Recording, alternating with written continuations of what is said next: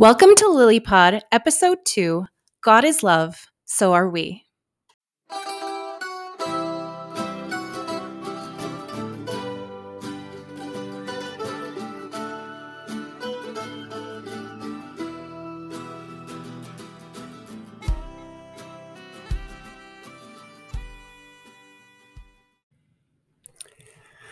Welcome to LilyPod with Jeff and Kathy Tykert. We are members of the Church of Jesus Christ of Latter day Saints and certified life coaches. Together, we founded Love in Later Years. Uh, the acronym is Lily, so LilyPod is a great abbreviation for our Love in Later Years podcast. Our messages are directed toward mid singles and remarried couples. We also welcome anyone who enjoys personal development and enriching relationships. We invite all mid singles, former mid singles, and other life and relationship coaches, as well as therapists, to join our Facebook group. We value your insight and wisdom and would love for you to participate in our Love in Later Years community. So, welcome. Today, we are talking about love. For a long time as a mid single, I felt that love was missing from my life.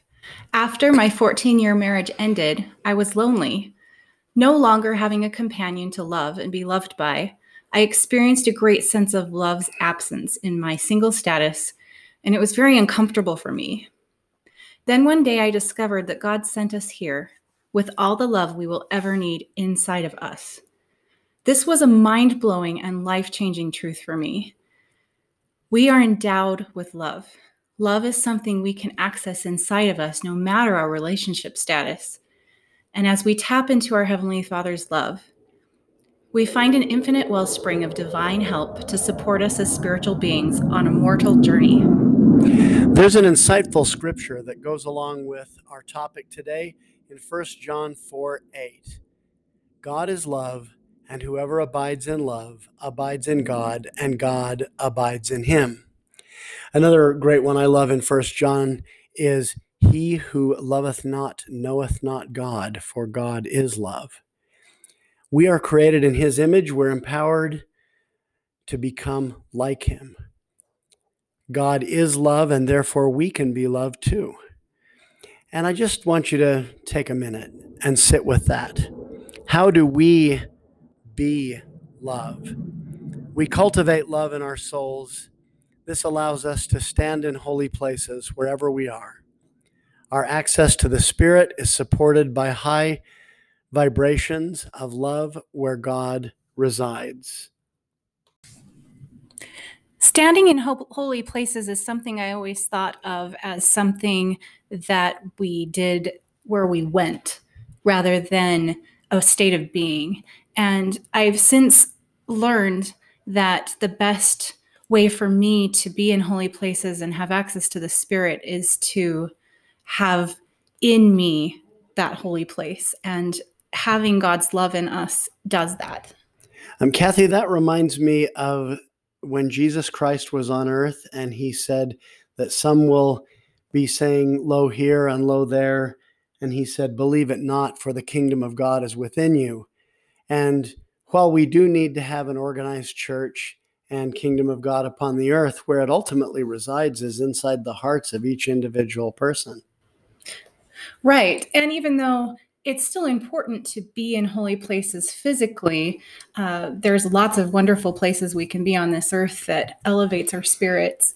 Um, that energy that we have inside of us can also be a holy place.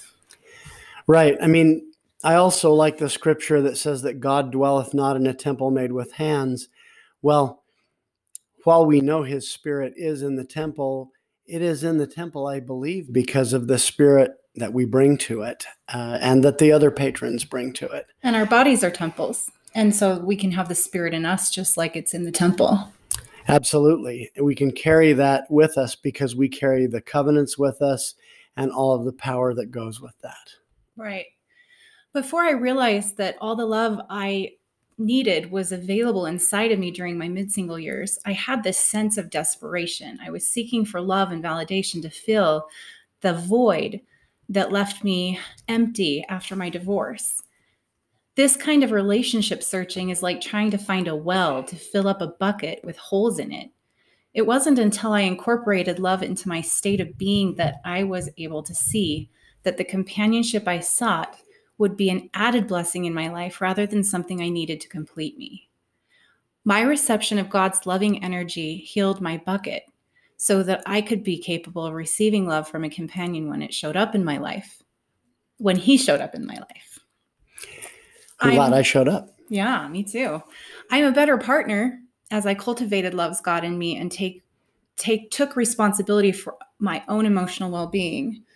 I think we both are better companions when we do that. Yeah, you know, it it strikes me this reminds me of a time when I was on my mission and I was feeling really lonely and me and my companion who is still a good friend to this day weren't seeing eye to eye on certain things and uh, I remember just feeling really really alone and I came to uh, the scripture in Jacob um, 3. Well, in Jacob 2, it's all about the terrible things that many of the men in the uh, in that time were were doing, you know, being unchaste and you know cheating on their wives and all kinds of stuff, and uh, they were the the women were really emotionally wounded, and and I came to the scripture in Jacob 3 that said, Look unto God with firmness of mind. And it, it also admonishes them to feast upon his love, for ye may, if your minds are firm forever. And I remember thinking, you know, it is in our mind, it's what we think about, how we interpret things, how we understand our place in the world, and even our place with our loved ones that is really important. And we can feast on God's love, even in difficult circumstances when we feel alone. And I don't know if I've ever felt so alone since then, even though I've gone through some difficult times and I've been divorced and and other things, I, I know that that firmness of mind is trusting in God, trusting in His promises, and feasting upon His love. Feasting is a great metaphor there. Yes. Mid singles are not strangers to the fear that naturally comes from loss associated with a painful breakup, a divorce, death of a spouse, uh, or the loneliness that comes with never having married or, or had a serious relationship and wondering if that's even possible for you. That can lead to self doubt uh, and sometimes even self destructive thoughts and behaviors we might go looking for love outside of ourselves and, and wanting to have a partner validate our worth instead of first finding love and compassion for ourselves. Uh, again, in the Book of Mormon, Moroni 8:16 says, "Perfect love casteth out fear."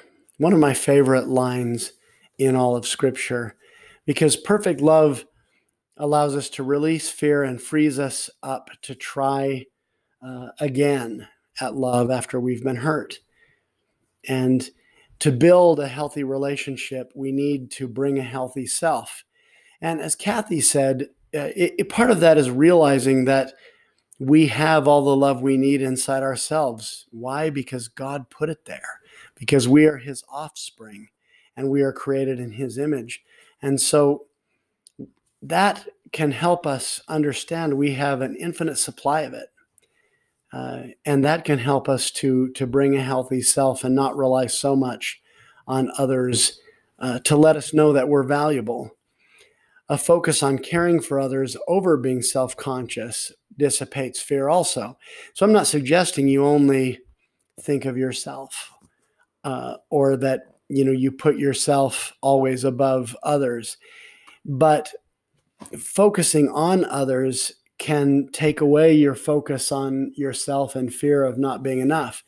I remember Elder Oaks saying at a mission conference I attended uh, when I was a missionary that one time when he was a new apostle, he went to one of the older brethren and talked some things out with him. And he said how inadequate he felt in the calling and uh, and you know was worrying all the time about not doing things right and what a big responsibility it was and the older apostle said well that's all right i guess but i hope soon you'll be able to focus on the work of the lord And Elder Oaks said that was a transformational moment for him. He thought, when I was thinking about my inadequacies, I was thinking about myself, not the job, not the responsibility, not the calling. And I think, again, focusing on loving others can also be a, a way to avoid thinking so much about the things we're afraid of. When mid singles start dating, this brings me to uh, something I experienced. It's natural to feel very self conscious if you haven't dated in years. And yet at some point it shifts as we start to get to know people and we really care about them and we we ask questions and uh, and we focus on them it's just it really takes a lot of pressure off of us and releases that self-consciousness and dissipates fear.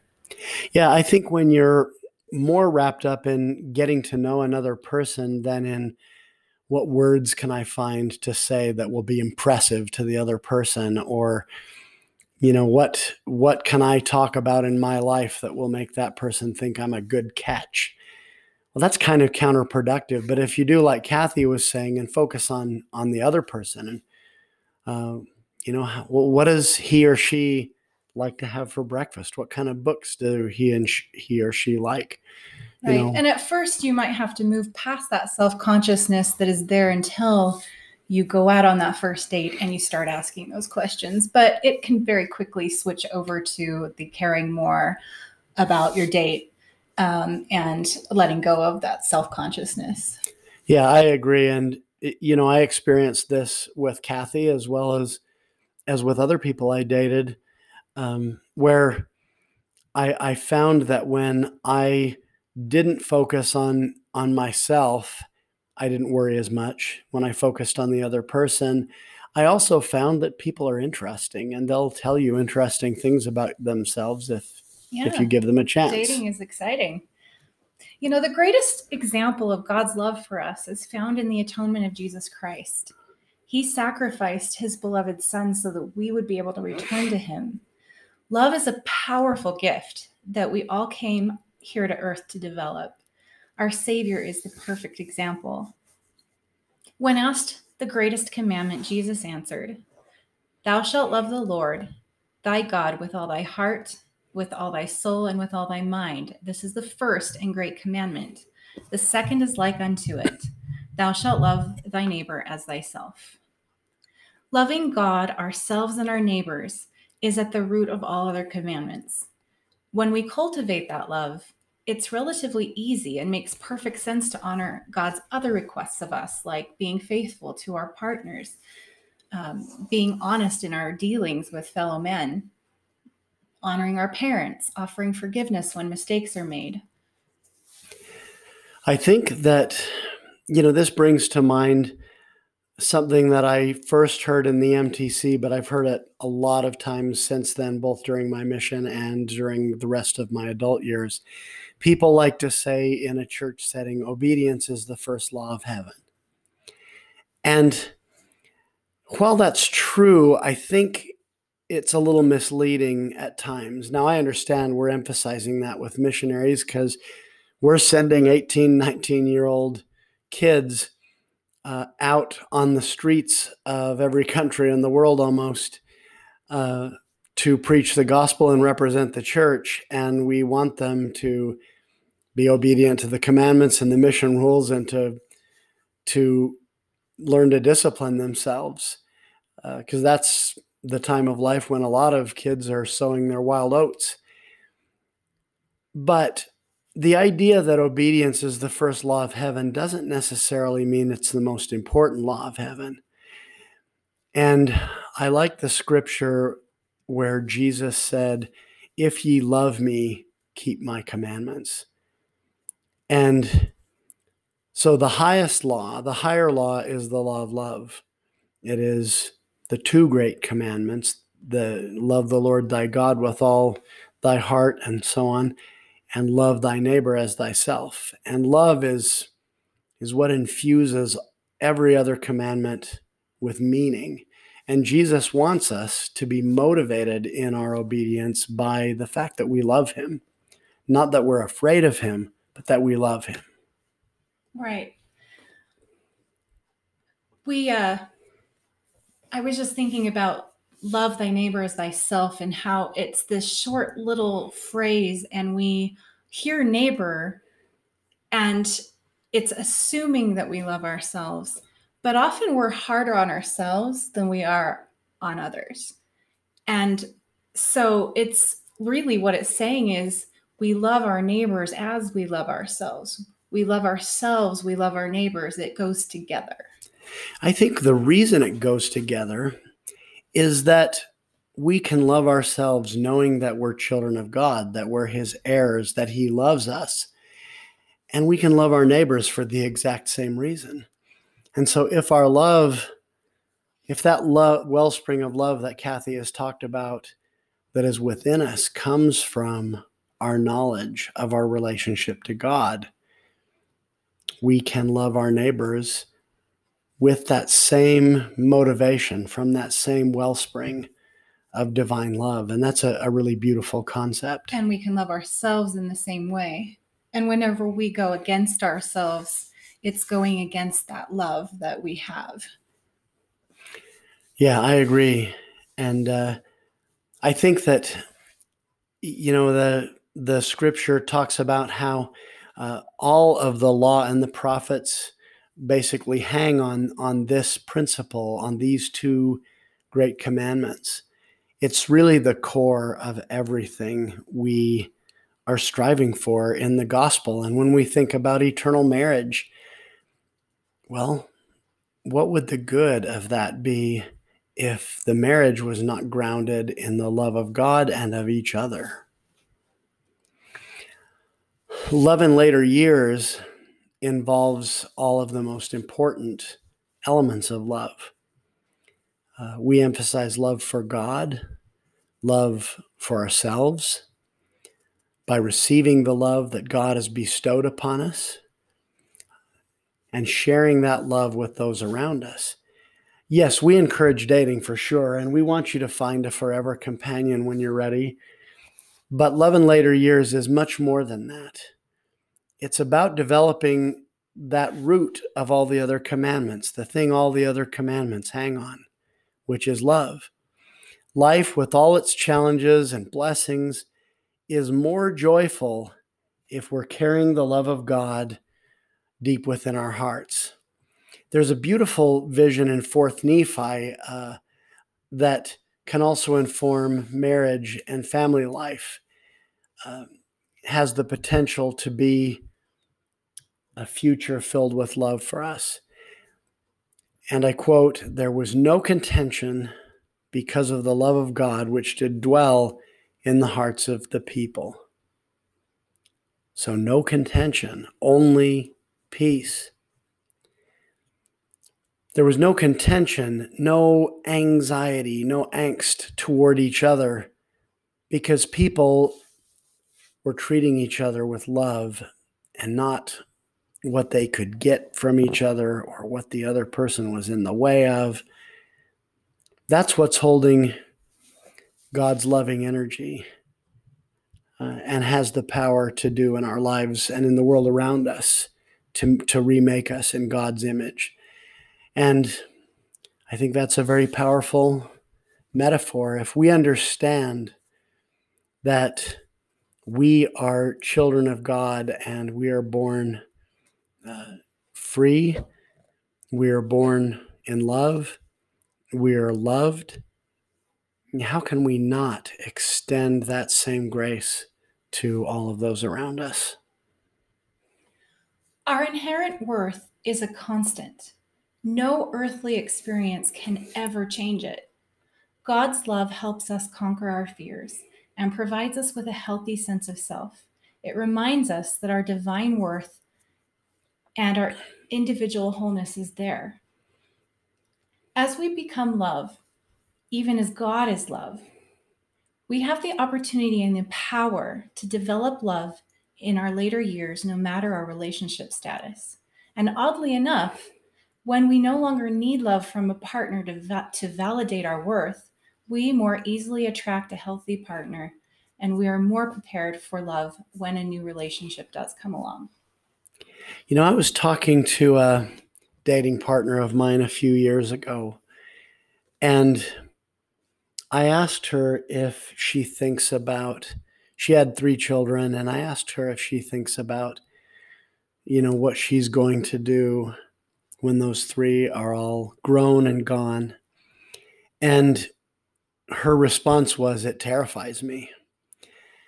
And of course, we have children and we get to bestow all our love on them for a period of time. And that's a blessing uh, that I'm never uh, take for granted. I, I always feel grateful for it. But if we truly love our children, uh, there's a selfless part of that love that realizes there comes a time when we're going to have to let them go, to let them become what they're going to become, and that the butterfly has to escape the cocoon, so to speak. And so, what kind of relationships will we develop in the meantime so that our our love uh, so that we will have loving relationships uh, whether with another partner or with friends or whatever as we move into that next phase of life uh, let's just think about it because our inherent worth is constant as we talked about but uh, our situation in life isn't and so developing loving relationships can be a powerful thing for us. Remember, any time is the right time for more love in your life. Thank you so much for listening to Love in Later Years.